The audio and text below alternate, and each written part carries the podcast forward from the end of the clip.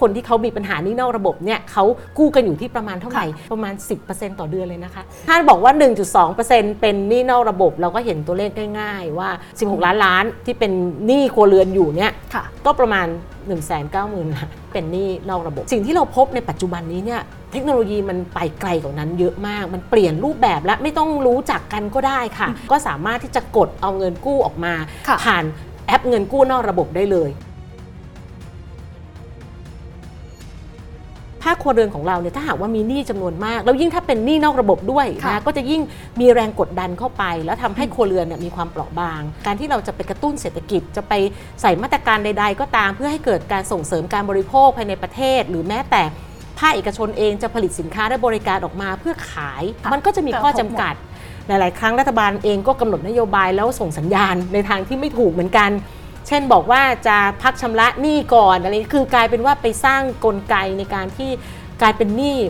มันเหมือนกับเดี๋ยวก็มีคนมาช่วยค่ะจริง ๆ มันต้องเริ่มจากการให้ทัศนคติที่ถูกกับการเป็นหนี้ก่อนว่า การเป็นหนี้เนี่ยมันเป็นภาระของเรา เมื่อเราเป็นหนี้แล้วเราต้องใช้เราต้องใช้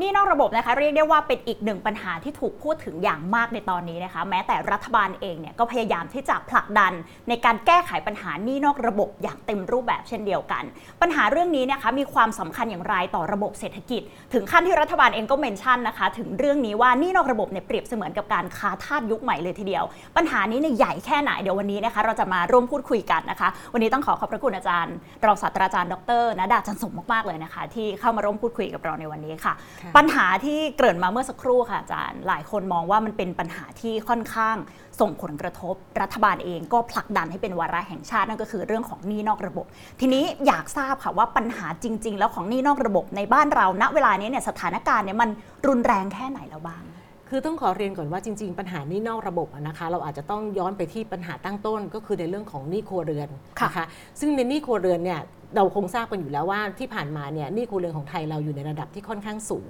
เมื่อเปรียบเทียบกับ GDP แล้วเนี่ยก็อยู่ที่ประมาณ 90%ต่อ GDP เพราะฉะนั้นถ้าบอกว่า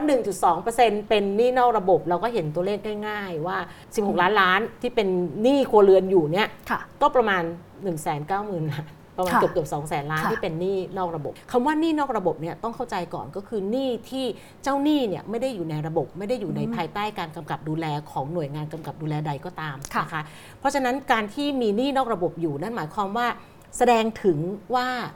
คนที่เขาเข้าไปใช้บริการหนี้นอกระบบเนี่ยเขาอาจจะเข้าไม่ถึงบริการทางการเงินอืมที่อยู่ในระบบนะคะค่ะ มันสะท้อนให้เห็นว่า เอ๊ะทำไมเขาถึงเข้าไม่ถึง แล้วต้นทุนในการกู้ยืมของเขาเนี่ยจะค่อนข้างสูงค่ะมันสูงมากๆ เมื่อเทียบกับหนี้ที่อยู่ในระบบ แล้วมันจะส่งผลยังไง ถ้าเรามีหนี้นอกระบบจำนวนมากใช่มันสะท้อนให้เห็นว่าคนที่เขาเป็นหนี้แล้วเขาเข้าไม่ถึงบริการทางการเงินที่อยู่ในระบบค่ะเขาจะต้องแบกต้นทุนที่สูงขึ้นอย่างที่นาดานเรียนไปแล้วอะนะคะค่ะต้นทุนที่สูงขึ้นนี่แหละ มันสะท้อนให้เห็นว่าเขาจะยิ่งเหลื่อมล้ำกับคนที่มีรายได้ มาก หรือว่าคนที่มีโอกาสทางเศรษฐกิจสูงกว่า คือสามารถเข้าถึงหนี้ในระบบได้ เพราะฉะนั้นยิ่งเขาเข้าไม่ถึงหนี้ในระบบเขาไม่สามารถเข้าถึงบริการทางการเงินในระบบได้ ไม่สามารถกู้ยืมในระบบได้ที่ต้นทุนถูกกว่าได้ค่ะเขาต้องไปแบกรับต้นทุนที่สูงขึ้น นั่นหมายความว่าเขาก็จะยิ่งเจอภาวะที่กดดันทางการเงินเข้าไปอีก มันก็ค่ะเหมือนกับสั่งสมเข้าไปเรื่อยๆ เพราะฉะนั้นตรงเนี้ยมันจะยิ่งทำให้ความเหลื่อมล้ำของคนที่ เข้าถึงบริการทางการเงินในระบบ กับคนที่ไม่เข้าถึงบริการทางการค่ะเงินในระบบเนี่ยจะยิ่งทางออกไป แล้วนั่นก็จะยิ่งตอกย้ำในเรื่องของปัญหา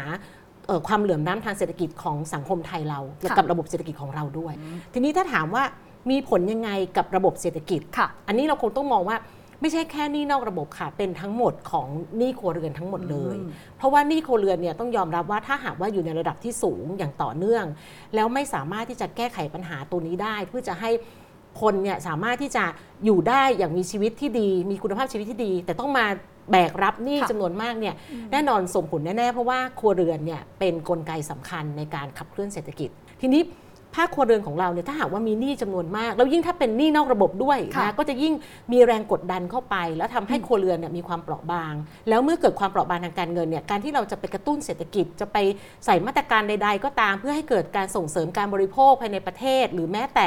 ภาคเอกชนเองจะผลิตสินค้าและบริการออกมาเพื่อขายอืมให้กับคนในเพื่อการบริโภคเนี่ยค่ะมันก็จะมีข้อกระทบจำกัดใช่ เพราะค่ะว่าเขาไม่สามารถที่จะบริโภคได้มากเท่าที่ควรเพราะว่าเขาตึงอยู่ในเรื่องของ การเป็นหนี้ค่ะนะคะค่ะ แล้วปัจจุบันหนี้นอกระบบเนี่ยเขาไปกู้กันที่ไหนบ้างคะอาจารย์ในอดีตเนี่ยเราน่าจะนึกภาพนะว่ากู้หนี้นอกระบบก็คือแบบอะคนรู้จักการคนปล่อยกู้ แต่ทุกวันนี้เนี่ยภาพรวมของการกู้หนี้นอกระบบที่มันกระจายไปได้มากขนาดนี้เนี่ยมันมีลักษณะแบบไหนมันเปลี่ยนจากในอดีตมากน้อยแค่ไหนอะคะจริงๆหนี่นอกระบบนะนะคะ ต้องบอกก่อนว่าเดิมอะคงจะเป็นเรื่องของนายทุนในพื้นที่เป็นหลักอ่าก็หมายความว่าอาจอาจจะมีผู้ใหญ่นะในค่ะพื้นที่ที่แหละอาจจะมีเงินหน่อยมีอำนาจหน่อยแล้วก็รู้กันเอ่อรู้กันก็คือไปกู้ยืมในทุนในพื้นที่ค่ะแต่ในช่วงที่ผ่านมาเนี่ยมันก็จะเริ่มมีในทุนนอกพื้นที่เข้ามาละนะคะ แล้วก็จะมีกลุ่มที่เราเรียกกันว่าแก๊งหมวกกันน็อก แต่ว่าอืมแก๊งหมวกกันน็อกเนี่ยต้องบอกกันว่าคำว่าหมวกแก๊งหมวกกันน็อกเนี่ยจริงๆ แล้วเป็นเอ่อผู้รับจ้างในการทวงหนี้อ่ามมากกว่า เพราะฉะนั้นเอ่อ แก๊งหมวกกันน็อกเนี่ยก็คือไปทำงานร่วมกับในทุนนั่นแหละนะคะ แล้วก็จะมีรูปแบบของการกู้ที่เป็นการกู้ร้านค้า อย่างเช่นอืมเราไปซื้อของแล้วก็ติดเชื่อไว้ก่อนอ่าอะไรอย่างเงี้ยค่ะ อันนี้ก็เป็นในร้านค้าในพื้นที่ก็ถือเป็นนอกระบบเหมือนกันเป็นนอกระบบเหมือนกัน แต่ว่าสิ่งที่เราพบในปัจจุบันนี้เนี่ยเทคโนโลยีมันไปไกลกว่านั้นเยอะมาก มันเราไม่จำเป็นต้องรู้จักกันตอนนี้เราก็สามารถที่จะกดเอาเงินกู้ออกมาค่ะผ่าน แอปเงินกู้นอกระบบได้เลย อยู่บนออนไลน์ได้เลย มันเป็นช่องทางที่คนเข้าถึงหนี้นอกระบบเนี่ยได้ง่ายมาก ค่ะแล้วไม่จำเป็นต้องรู้จักกันด้วย แต่ว่าเรามีบัตรประชาชนเป็นตัวประกันอยู่นะ ค่ะ เพราะฉะนั้นถ้าเกิดอะไรขึ้นกับการเบี้ยวหนี้เนี่ย เขาก็จะใช้วิธีการทวงหนี้ลักษณะเหมือนกับคุกคาม ติดต่อมาที่ที่ทำงานอย่างเงี้ยค่ะ โทรมาทวงกับเพื่อนร่วมงาน แล้วก็ยึดโทรศัพท์มือถือเอาเบอร์โทรศัพท์ที่อยู่ในโทรศัพท์มือถือโทรติดตามหนี้เนี่ยค่ะผ่านทางเบอร์ที่อยู่ในโทรศัพท์มือถือใช้กลไกในการที่จะให้มันลักษณะเหมือนกับเป็นละเมิดความเป็นส่วนบุคคลของลูกหนี้ได้ แล้วถ้าหนี้นอกระบบเนี่ยเป็นไปได้ไหมคะว่าคนที่อยู่เบื้องหลังเนี่ยอาจจะไม่ใช่คนไทยหรือว่าเป็นหนี้นี่ที่แบบมาจากต่างประเทศเจ้าหนี้แบบนั้นมีไหมคะาจารย์แน่นอนต้องเกิดได้อืมแน่นอนค่ะเพราะถ้าเราบอกว่านี่นอกระบบเนี่ยมันมันมาด้วยช่องทางออนไลน์ มันค่ะอาจจะมีคนที่เป็นนอมินีโอนเงินมาให้เราก็ได้ เพราะฉะนั้นมันก็มีโอกาสที่จะเป็นไปได้ที่จะเป็นเงินจากแหล่งเงินข้างนอกด้วยนั่นก็คือเหตุผลค่ะที่ว่าทำไมรัฐบาลถึงพยายามที่จะให้มีกฎหมายในการกำกับ แล้วก็พยายามที่จะให้คนที่เป็นให้บริการหนี้นอกระบบเนี่ยเข้ามาจดทะเบียนนะคะเป็นหนี้ในระบบก็จะมีโครงการที่เรียกกันว่าเอ่อห นี้นอกระบบจดทะเบียนเอ่อมาเป็นพิโกไฟแนนซ์ค่ะนะคะพิโกไฟแนนซ์ก็คือเป็นการให้สินเชื่อรายย่อย ภายใต้การกำกับของกระทรวงการคลังนะคะค่ะซึ่งอันนี้ก็จะมีเอ่อช่องทางในการไปดูรายชื่อได้ ก็จะมี fpo.go.th เนี่ยนะคะก็จะเห็นได้ว่ามีข้อมูลสะท้อนว่ามีคนจดทะเบียนอยู่ประมาณ 1,141 ราย แต่ว่าจะเห็นได้ว่าจำนวนคนที่มาขึ้นทะเบียนจริงๆอะก็ไม่ได้เยอะค่ะนะคะแล้วหลังจากนั้นก็ถัดมาก็จะมีนาโนไฟแนนซ์นะคะค่ะซึ่งอันเนี้ยจะภายใต้การดูแลของธนาคารแห่งประเทศไทยแต่ว่านาโนไฟแนนซ์เนี่ยจะมีความต่างของพิโกไฟแนนซ์ก็คือความอิสระในการใช้เงินเนี่ยวัตถุประสงค์ของการใช้เนี่ยนาโนไฟแนนซ์จะเน้นเป็นเรื่องของการประกอบอาชีพนะคะค่ะเพราะฉะนั้นคนที่มีความต้องการใช้เงินทุนในการประกอบอาชีพ แล้วก็อาจจะเข้าไม่ถึงแหล่งเงินที่เป็น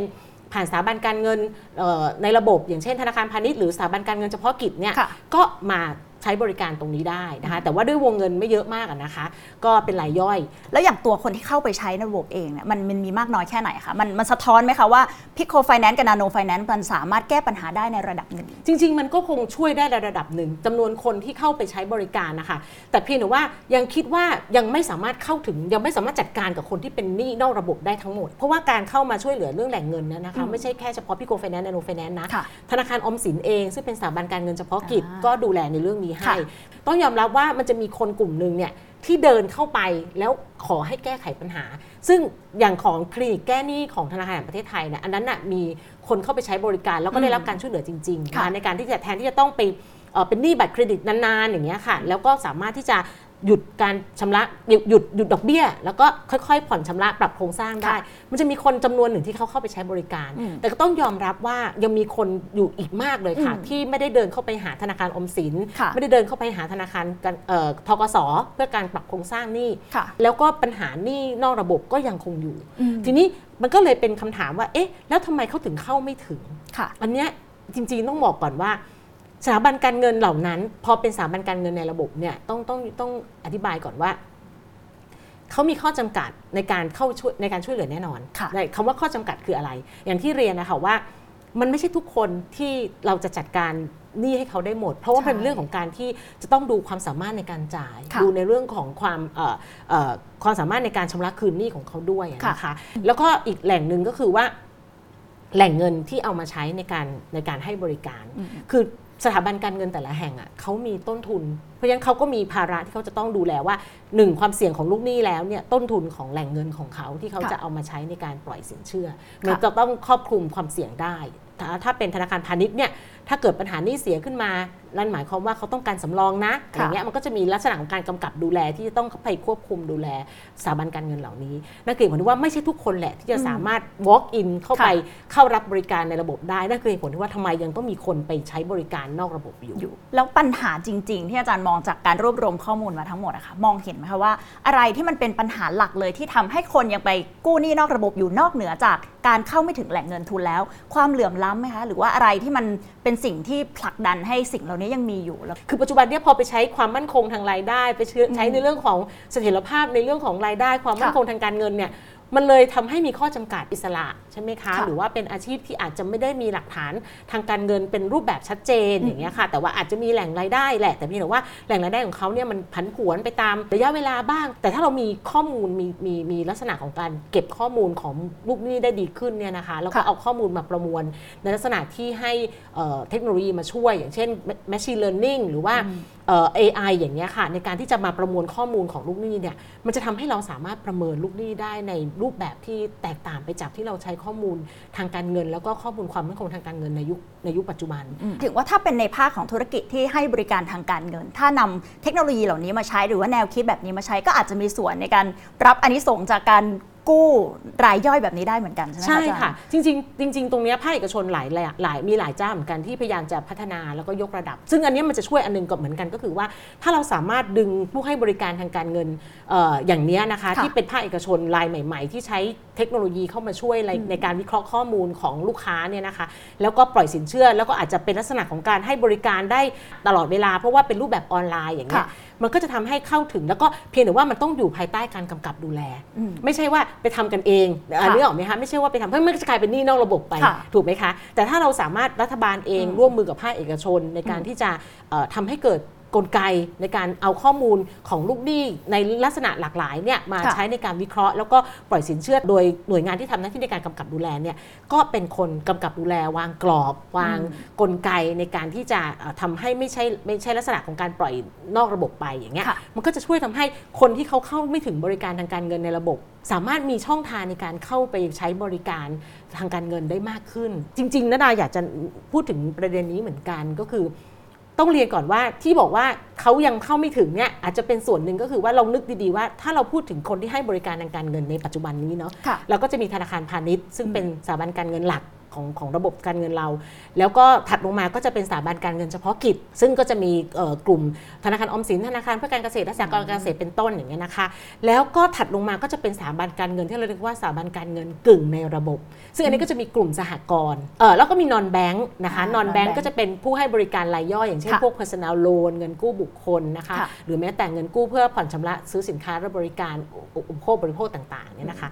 อีกกลุ่มหนึ่งเนี่ยจริงๆจริง เขาก็ใช้คำว่านอกระบบนะ แต่ว่าจริงๆก็จะเป็นรูปแบบที่เรามอนิเตอร์ได้ก็คือเอ่อติดตามได้ก็คือกลุ่มสัจจะออมทรัพย์เพื่อการผลิตต่างๆเคยได้ยินองค์กรการเงินชุมชนไหมคะ ที่ชาวบ้านค่ะหรือชุมชนเนี่ยมารวมตัวกัน แล้วก็มีการให้บริการทางการเงินก็คือรับฝากเงินจากอืมสมาชิกในกลุ่ม แล้วก็ปล่อยสินเชื่อให้อะไรอย่างเงี้ยค่ะก็ก็จะมีรูปแบบเนี้ยเกิดขึ้นแต่สมัยสมัยหนึ่งเนี่ยเราก็มองว่ากลุ่มเนี้ย เกิดขึ้นมาได้เนี่ยองค์กรเข้มแข็งมีผู้นำเข้มแข็งอืมแล้วก็สามารถที่จะเอ่อพัฒนาขึ้นมาทำให้เป็นองค์กรที่เป็นที่พึ่งของเออสมาชิกในชุมชนได้อค่ะย่างเงี้ยนะคะ ล่าสุดเร็วๆนี้เองค่ะ ประเทศไทยเราเพิ่งมีพระราชบัญญัติสถาบันการเงินประชาชนค่ะพศ 2562 โดยกระทรวงการคลังเนี่ยเป็นเป็นผู้ดูแล ก็ตามกฎหมายฉบับเนี้ยพยายามที่จะให้เกิดสถาบันการเงินเอ่อในชุมชนนะคะขึ้นมาเป็นสถาบันการเงินประชาชน แล้วก็มีความพยายามที่จะยกระดับนะคะก็คือดึงกลุ่มสัจจะออมทรัพย์ต่างๆ กลุ่มออมทรัพย์เพื่อการผลิตต่างๆเนี่ยเข้ามาตอนนี้ก็มีน่าจะมีคนมีสถาบันกลุ่มสัจจะออมทรัพย์หรือกลุ่มออมทรัพย์เข้ามาขึ้นทะเบียนไว้ประมาณสัก 18 รายนะคะจากข้อมูลที่อยู่ในเว็บไซต์ของสำนักงานเศรษฐกิจการคลัง ตรงเนี้ยเป็นเป็นกลไกหนึ่งที่มีความพยายามในการที่จะ ทำให้เกิดช่องทางในการให้บริการทางการเงินในระดับชุมชน ซึ่งอันเนี้ยมันจะมันจะเติมเต็มช่องว่าง สมมุติว่ามันจะมีคนอยู่กลุ่มหนึ่งที่เขาไม่สามารถที่จะเข้าถึงบริการทางการเงินในระบบปกติได้ได้ค่ะด้วยเหตุที่ว่าเขาอาจจะมีความยากลำบากในการเดินทางมามาอืมใช้บริการค่ะกับสถาบันการเงินค่ะในระบบเองแล้วก็ไม่มีหลักฐานต่างๆ ไม่ได้รู้จักไม่ได้ไม่ได้มีข้อไม่ได้มีข้อมูลที่จะวัดความน่าเชื่อถือได้ได้ได้เต็มที่มากนะค่ะ แต่การที่มันเกิดสถาบันการเงินภายในชุมชนเนี่ยค่ะ มันจะลดความเสี่ยงในเรื่องของความไม่สมมาตรของข้อมูลลงไปได้ค่ะคำว่าความเสี่ยงของความไม่สมมาตรของข้อมูลก็คือว่าเอ่อคนที่เอ่อไม่เราไม่รู้จะปล่อยสินเชื่อให้ใครอืมแล้วปล่อยถูกและปล่อยจะปล่อยถูกไหมเนี่ยค่ะเอ่อมันก็มันก็จะได้รู้ว่าเออคนคนเนี้ยเป็นเป็นคนยังไงใครมีลักษณะเป็นยังไงอืมเพราะว่าเรารู้จักกันในลักษณะของชุมชนดูค่ะแลกันใช่ไหมคะเออคุณเป็นคุณเบนจะเห็นว่าค่ะกลไกเรามีเยอะเยอะมากเลย เพียงแต่ว่ากลไกของเราแต่ละเรื่องแต่ละเรื่องอะค่ะ มันจะแล้วค่อนขาดข้างอะไรคะมันจะขามันจะค่อนข้างเป็นชิ้นนะคะค่ะแล้วก็มันยังไม่ได้ถูกประมวลในลักษณะที่จะช่วยแก้ปัญหาได้อย่างเป็นระบบ อืม ที่จะบูรณาการทุกอย่างเข้าด้วยกัน ค่ะ แล้วก็แต่ละเรื่องเนี่ยเราเป็นลักษณะที่เรียกว่าต้องขออนุญาตจริง ๆ ว่าหลาย ๆ ครั้งเราทำอะไรแบบ one size fit all เนาะทั้งที่จริงๆแล้วถ้าเรามีความเข้าใจลูกหนี้มากขึ้นเนาะเรามีความเข้าใจลูกหนี้ว่าลูกหนี้เนี่ยเขามี character ยังไงเขามีลักษณะของรายได้เป็นแบบไหนเขามีค่ะพฤติกรรมในการใช้จ่ายเป็นยังไงเนี่ยอืมถ้าเราใช้ AI เข้ามาช่วยเนาะเราใช้เทคโนโลยีใช้ Data s c i e n c e เข้ามาช่วยในการจับแล้วก็วิเคราะห์ข้อมูลเนี่ยค่ะการให้บริการแบบเนี้ยมันอาจจะเป็นรูปแบบที่มีความเฉพาะทางเฉพาะตัวได้มากขึ้นค่ะทีนี้หลาย ๆ ครั้งเราไม่ได้มีการพัฒนาข้อมูลแบบเนี้ยอย่างวันเนี้ยถามคุณเมย์ถามหรือแม้แต่หลาย ๆ สื่อก็ถามเนาะว่าค่ะ เออเรามีข้อมูลหนี่นอกระบบจริง ๆ หรือเปล่าอยู่ที่ไหนเรามีเออเรามีค่ะข้อมูลขนาดไหนว่าเจ้าหนี้อืมมันอยู่ตรงไหนกันบ้างอะไรเงี้ยค่ะเราไม่มีหรอกเราไม่เคยมีเราเคยคิดจะมีแต่เราก็ไม่เคยมี หรือแม้แต่วันเนี้ยเรามีข้อมูลจริงๆไหมว่าคนที่เขามีปัญหาหนี้นอกระบบ แล้วเขาแบบหนี้สินล้นพ้นตัวแล้วเขาจะไม่รอดแล้วหายใจจะไม่แบบอืม แบบน้ำจะท่วมจมูกอยู่แล้วอะไรอย่างเงี้ยค่ะ คือจะหายใจไม่ได้แล้วอย่างเงี้ยมีมากน้อยแค่ไหนค่ะตอนเนี้ยเราก็มีมีเริ่มพยายามที่จะให้เขามาขึ้นทะเบียนให้เขามาลงค่ะทะเบียนแต่ถามว่าถ้าเขาจริง ๆ แล้วถ้าถ้าคนไทยเนาะเราประสบปัญหาแบบ เราหายใจไม่ได้แล้วเราอึดอัดมากแล้วกับการเป็นหนี้นอกระบบอืมมันจะมีจุดไหนไหมที่ฉันจะเดินไปบอกเลยว่า เนี่ย ไม่ไหวละ ต้องค่ะช่วยละอืมต้องช่วยละ เนี่ยเพิ่งจะมาเริ่มเห็นว่าวันนี้เราก็หวังศูนย์ดำรงธรรมนะอันนี้ค่ะระดาก็ย้ำอีกทีหนึ่งว่าค่ะหวังศูนย์ดำรงธรรมนะว่าศูนย์ดำรงธรรมจะสามารถทำให้เป็นคอนแทคได้เลยไหมว่าถ้าฉันวิ่งไปตรงนั้นแล้วเนี่ยเพราะว่าวันนี้ท่านฝากความหวังไว้ที่กรทมมหาดไทยไงอ่าท่านให้เอ่อค่ะถูกไหมคะเราก็เลยคิดว่าเอ๊ะเราจะทำอย่างนั้นได้ไหมว่า มีจุดหนึ่งที่เป็นเหมือนกับคอนแทคพอยต์ให้กับคนในพื้นที่เลยค่ะถ้าเราเนี้ยเรากำลังประสบเกิดปัปัญญหาหาหนี้สินล้นพ้นตัวเนี่ยฉันจะเข้ามาแล้วจะ จัดการอย่างน้อยที่สุดก็มีข้อมูลมีเรคคอร์ดว่าค่ะเขาเขาเอ่อไม่เอ่อต้องการความช่วยเหลือค่ะ ซึ่งเหมือนดูเหมือนว่านโยบายเหล่านี้เนี่ยมีเริ่มขึ้นมาแล้วเราเห็นถึงปัญหาและพยายามที่จะแก้ไขแล้ว แต่ว่าอาจจะต้องใช้เวลาในบางส่วน ใช่ไหมคะแต่ทีนี้ถ้าเป็นเรื่องที่เร่งด่วนในมุมมองของอาจารย์นดาเอง มองว่าเรื่องไหนเป็นสิ่งที่เร่งด่วนที่สุด หรือว่าเราควรที่จะเริ่มแก้ปัญหาในจุดนี้ก่อนในเรื่องของหนี้นอกระบบ อันที่หนึ่งเลย อาจจะต้องเร่งขับเคลื่อนในเรื่องหนึ่งที่นันดาคิดว่าน่าจะเป็นประโยชน์ก็คือว่าคนที่จะมาช่วยในเรื่องของการปรับโครงสร้างอะค่ะแล้วก็เป็นผู้ประสานเป็นผู้ประสานในเรื่องของเออกับเจ้าหนี้กับสถาบันการเงินต่าง ๆ จริง ๆ ไม่แน่ใจคุณเมย์เคยได้ยินคำว่าหมอหนี้ไหมคะเคย หมอหนี้ชุมชนค่ะอ่ารู้สึกท่านนายกก็ก็พูดถึงเมื่อตอนอ่าประกาศประเด็นนนี้โยบายครั้งที่ค่ะผ่านมา จริง ๆ หมอหนี้เนี่ยคือคนที่ถ้าเข้าใจเลยเรื่องของการวางแผนการเงินเนาะเข้าใจในเรื่องของการวิธีการในการดูกระแสเงินในระดับหนึ่งแต่ใช้ความรู้เยอะเหมือนกันค่ะเนาะแต่ว่าเนี่ยแหละคือสิ่งที่เราคาดหวังอยากจะได้นะ ก็คือการที่เขาเดินเข้ามาหาเราแล้วเนี่ยมาช่วยวิเคราะห์ดูในลักษณะที่ว่า เอ๊ะ การเป็นหนี้ตรงนี้หนี้ตัวไหนเราควรจะจัดการก่อนหนี้ตัวไหนเราเรารอได้อีกอะไรเงี้ยค่ะ พอแก้ปัญหาปุ๊บอะพอแก้ไปปุ๊บเราก็ปลดตรงนี้ไปโดยการว่าอาจจะไม่ได้ปลดหนี้นะไม่ใช่ไปไม่ใช่รัฐบาลไปเคลียร์หนี้ให้ค่ะนะแต่อย่างน้อยที่สุดเอาหนี้ในระบบมาเคลียร์ให้ เพราะดอกเบี้ยมันสูงมากอค่ะย่างเงี้ยค่ะค่อยติดไปๆช่วยก่อนเขาในใช่ค่ะแล้วก็จัดการ แต่ต้องใช้ความพยายามเยอะค่ะแต่ถ้าทำได้นี่คือนี่คือเร่งด่วนเลยค่ะแล้วแล้วถ้ารัฐบาลสามารถที่จะเอาจริงๆว่าถ้าท่านทำนโยบายในลักษณะที่ว่าอะไรที่มันเป็นหนี้นอกระบบที่ดอกเบี้ยสูงมากๆเนี่ยหาวิธีการปลดก่อน อืมอาจจะใช้กลไกทางกฎหมายช่วย อย่างเช่นค่ะถ้าคุณชำระหนี้มาแล้วเอ่อดอกชำระดอกเบี้ยเกินกว่าต้นเงินแล้วอืมกฎหมายบอกเลย เราไม่ต้องจ่ายหนี้ต่อแล้วนะค่ะปลดหนี้เลยอืมปลดหนี้เลยเสร็จปุ๊บอะเขาอาจจะยังต้องการใช้เงินอยู่ถูกไหมคะหาแหล่งเงินในระบบ support ให้อืมแต่แหล่งเงินในระบบต้องยอมรับนะ ถ้าเป็นในระบบปุ๊บเนี่ยความเสี่ยงของลูกหนี้รายเนี้ย อาจจะสูงมากหรือยังไงก็ตามค่ะจะทำยังไงที่จะทำให้หนี้ในระบบมันสามารถที่จะสนับสนุนคนกลุ่มนี้ได้ เพราะว่าเขาอาจจะเป็นคนที่มีความเสี่ยงสูงในลักษณะอืมที่ไม่สามารถ เช่นรายได้เขามีความมีความเอ่อผันผวนมากเนี่ยเพราะฉะนั้นวันเนี้ยเร่งที่สุดก็คือว่าไหนๆเขามาแสดงตนละค่ะเออว่าเขามีหนี้ล้นพ้นตัวเขาไม่ไหวละเขาอยากได้รับความช่วยเหลือ ต้องหาคอนแทคในการรับข้อมูล แล้วก็ใส่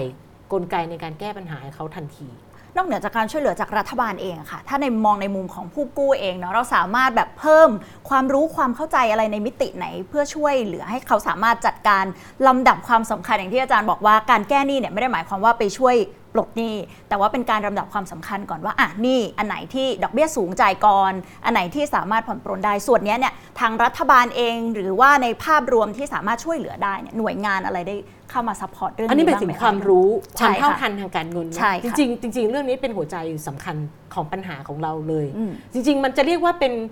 เป็นหัวใจจุดเริ่มต้นก็อาจจะมีส่วนนะคะ เพราะว่าจริง ๆ แล้วเรื่องของความรู้ความเข้าใจทางการเงินอะมันเป็นมิติที่ คนจำนวนหนึ่งเนี่ยมีความเข้าใจไม่มากอะแล้วก็คนส่วนมากอาจจะไม่ค่อยรู้ เรื่องเนี้ยเป็นเป็นเป็นเรื่องที่อาจจะต้องยิ่งกว่าวาระแห่งชาติอีก เพราะว่ามันเป็นเรื่องของการปฏิรูปในเรื่องของการศึกษาเหมือนกัน ถ้าเราสามารถสร้างได้ตั้งแต่เด็กๆ เราสามารถแบ่งแบ่งแบ่งองค์ความรู้ออกเป็น 3 ระดับ คือองค์ความรู้สำหรับผู้ที่เริ่มต้นค่ะวะเยาวชนที่อืมควรจะต้องเรียนรู้ในเรื่องเหล่านี้ จะได้มีความรู้ความเข้าใจในเรื่องของการที่เอ่อการก่อนหนี้นะคะว่ามันจะมีความเสี่ยงยังไงคำนวณดอกเบี้ยเป็นอืมรู้ว่าทางเลือกการกู้แบบไหนที่จะเหมาะสมกับความต้องการของเราอะไรอย่างเงี้ยค่ะรวมถึงการให้ความรู้ในเรื่องของเอ่อแหล่งเงินที่อาจจะ ถูกไม่ถูกก็ตาม หรือว่าแหล่งเงินต้นทุนไหนแพงกว่ากันอะไรอย่างเงี้ยนะคะ พวกนี้มันเป็นสิ่งที่เราสามารถเริ่มได้ก่อนสำหรับคนจุดเริ่มต้นนะคะค่ะก็คือกลุ่มกลุ่มที่อาจจะต้องเรียนรู้เรื่องพวกนี้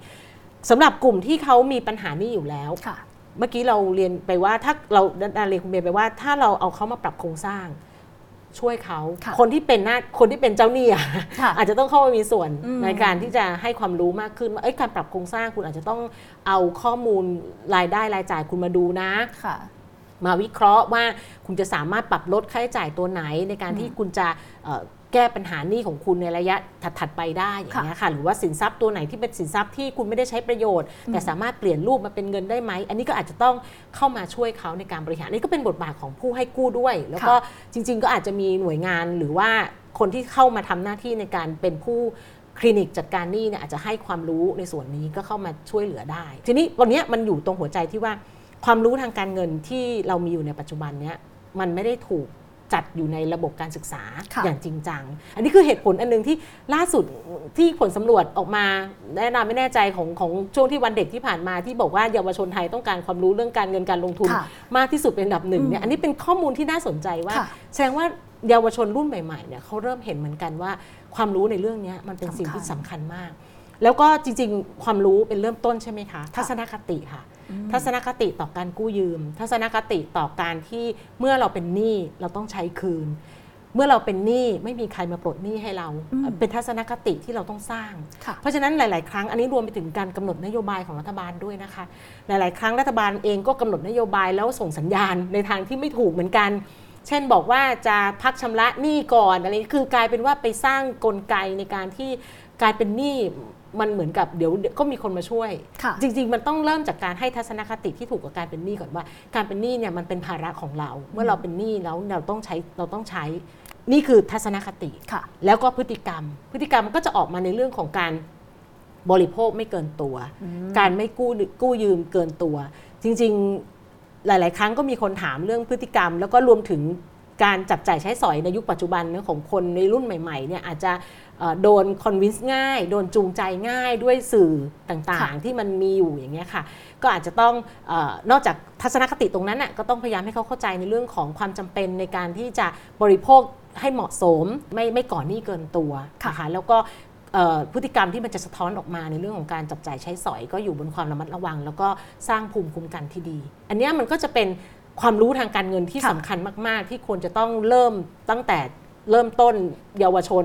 จนค่ะมาถึงกลุ่มวัยทำงาน แล้วแน่นอนมันจะต้องเตรียมความพร้อมสำหรับการเกษียณด้วยในอนาคตค่ะค่ะค่ะและในมุมมองของอาจารย์นดาเองปิดท้ายค่ะ อยากให้วิเคราะห์นิดนึงค่ะว่าถ้าสำหรับส่วนตัวอาจารย์นดาเองมีนโยบายแบบไหนไหมคะ ที่เราเป็นมองว่ามันเป็นนโยบายที่มันจะสามารถแก้ปัญหาได้อย่างชัดเจน แต่ยังไม่เคยเห็นภาพที่กำลังเกิดขึ้นในบ้านเราเลย อยากแบบเป็น นโยบายในทัศนคติที่สามารถแก้ไขปัญถ้าหาจริงๆในได้ในในความคิดนานาตอนนี้นะถ้าจุดเริ่มต้นแรกเนี่ยนานาคิดว่าอาจจะทำเป็นรูปแบบของเออลองดูเอาคนที่เป็นกลุ่มลูกหนี้แบบมีปัญหานี้โรคพ้นตัวเนี่ยมาเก็บข้อมูลเขาดีๆเลย แล้วก็มาช่วยเขาดูในเรื่องของพฤติกรรมการจับจ่ายใช้สอย มาช่วยเขาในการให้คำแนะนำสร้างโมเดลในการเอ่อพัฒนาความรู้ให้เขาแล้วก็ เคลียร์หนี้ไม่ใช่เคลียร์นะแบบว่าจัดการให้หนี้เขาเนี่ยมันสามารถเป็นหนี้ที่เขาสามารถอยู่กับมันได้อะอย่างอย่างอย่างเป็นธรรมอะค่ะแล้วก็พอมาถึงปุ๊บจัดกลุ่มเลย กลุ่มไหนที่เป็นหนี้นอกระบบแบบล้นพ้นตัวไม่สามารถที่จะแก้ปัญหาด้วยตัวเองได้ หรืออาจจะดูจากอาชีพก็ได้ ดูจากสายอาชีพก็ได้เอาสายอาชีพมาดูเลยว่า อาชีพนี้มีมากน้อยแค่ไหน เพราะว่าแต่ละอาชีพมีมีลักษณะของรายได้ไม่เหมือนกันอืม แล้วก็เก็บข้อมูลขยายไปจนถึงในลักษณะของรูปแบบพฤติกรรมในการค่ะใช้จ่าย อาจจะถึงขั้นว่าให้เขาต้องมาช่วยในเรื่องเขาอาจจะต้องพรวายข้อมูลให้ละเอียดมากขึ้น เช่น รายรายได้ของเขาเป็นยังไงรายจ่ายเขาเป็นยังไง ถ้าเรามีข้อมูลในลักษณะแบบนี้แล้วเขาค่ะยินดีที่จะทำข้อมูลพวกเนี้ยแล้วเราจะได้มาช่วยเขาวางแผนในการที่เอาหนี้ในระบบมาแก้ให้เขา แล้วเขาก็จะได้ปลดหนี้ได้ อืมซึ่งก็จะนำไปสู่การแก้ไขปัญหาได้ได้จริง ๆ ใช่ ใช่ค่ะโอเคค่ะ น่าจะได้เห็นภาพรวมนะคะว่าหนี่นอกระบบเนี่ยนอกจากกระทบไม่ได้กระทบแค่ตัวแค่ผู้กู้กับเจ้าหนี้เท่านั้น แต่ว่ากระทบในภาพรวมของเศรษฐกิจด้วย ทั้งกำลังการซื้อเอง สภาพสังคมเศรษฐกิจรวมถึงในเรื่องของอาชญากรรมด้วยนะคะ เพราะฉะนั้นเนี่ยน่าจะเป็นสิ่งที่เป็นวาระแห่งชาติที่จะต้องเร่งแก้กันจริงๆนะวันนี้นะคะก็ต้องขอบพระคุณนะคะ อาจารย์นดาด้วยนะคะ ที่มาให้ข้อมูลกับเราในวันนี้ค่ะ ขอบพระคุณมากเลยค่ะค่ะยินดีค่ะสวัสดีค่ะ